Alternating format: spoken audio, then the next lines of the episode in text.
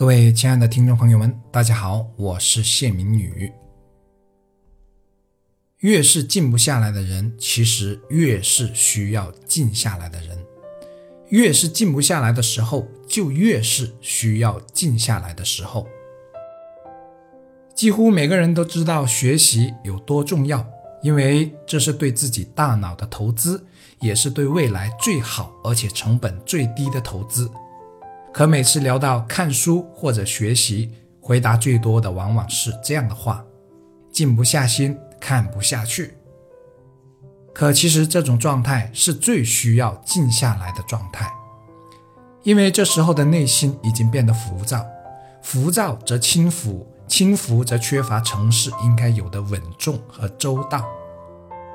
只是我们因为看不到自己花时间学习。能给自己带来怎样的实在好处，所以依然故我。说到浮躁，之前的一期节目也谈到过，我正是一个很浮躁的人。如果非要比较，我敢说自己比绝大多数人都要浮躁，所以做事情常常没有耐心、急躁，再加上我想的比较多，更是雪上加霜。可我知道。一个人的内心过于躁动是很难成事的，因为内心躁动，事情就不可能稳定和长久。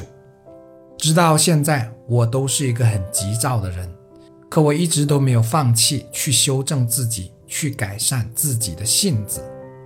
也知道难以改变的背后是命运的因素，那就是与生俱来的性格特点。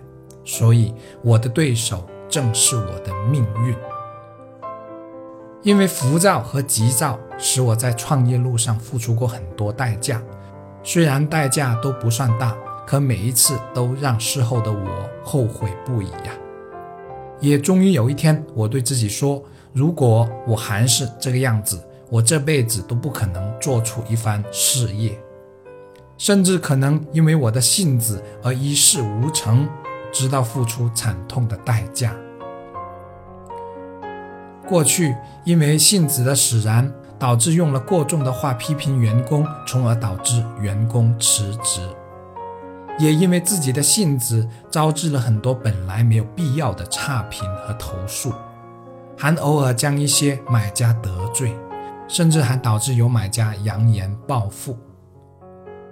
这些都是因为急躁或者说浮躁导致一时意气用事的后果。而对家人更是不时用过激的言语伤害，导致事后愧疚不已。所以我对自己说：越是静不下来的时候，越是需要静下来的时候，因为这个时候的一言一行都可能带来巨大的影响。除了静，我们还应该学会隐忍而行。所以，一定程度上，越是无法忍受的时候。越是需要忍受的时候，工作如此，生活也如此。最近一两个月，我都在练习站桩。刚开始手臂坚持不了几分钟，就酸痛的难以坚持，双腿更是抖得厉害。可我脑海里有个声音不断的提醒着我：忍，常人所不能忍；行，常人所不能行。如此方能成常人所不能成之事。我告诉自己，这是在和命运做斗争。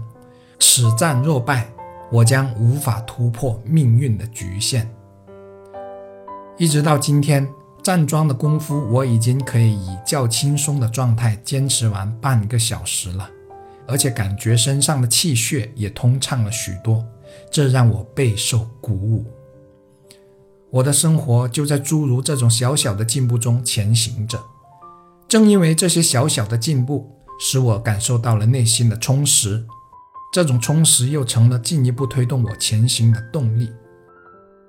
站桩和静坐是解决我内心浮躁的方法，大家不妨也多尝试，进而找到适合自己的方法。非淡泊无以明志。非宁静无以致远，只有做到淡泊而非利欲熏心，才能清楚自己的人生志向。只有内心能够守静，能够隐忍而行，才能拥有更长远的眼光和毅力，也才能感知人生中的点滴美好和取得想要的成功。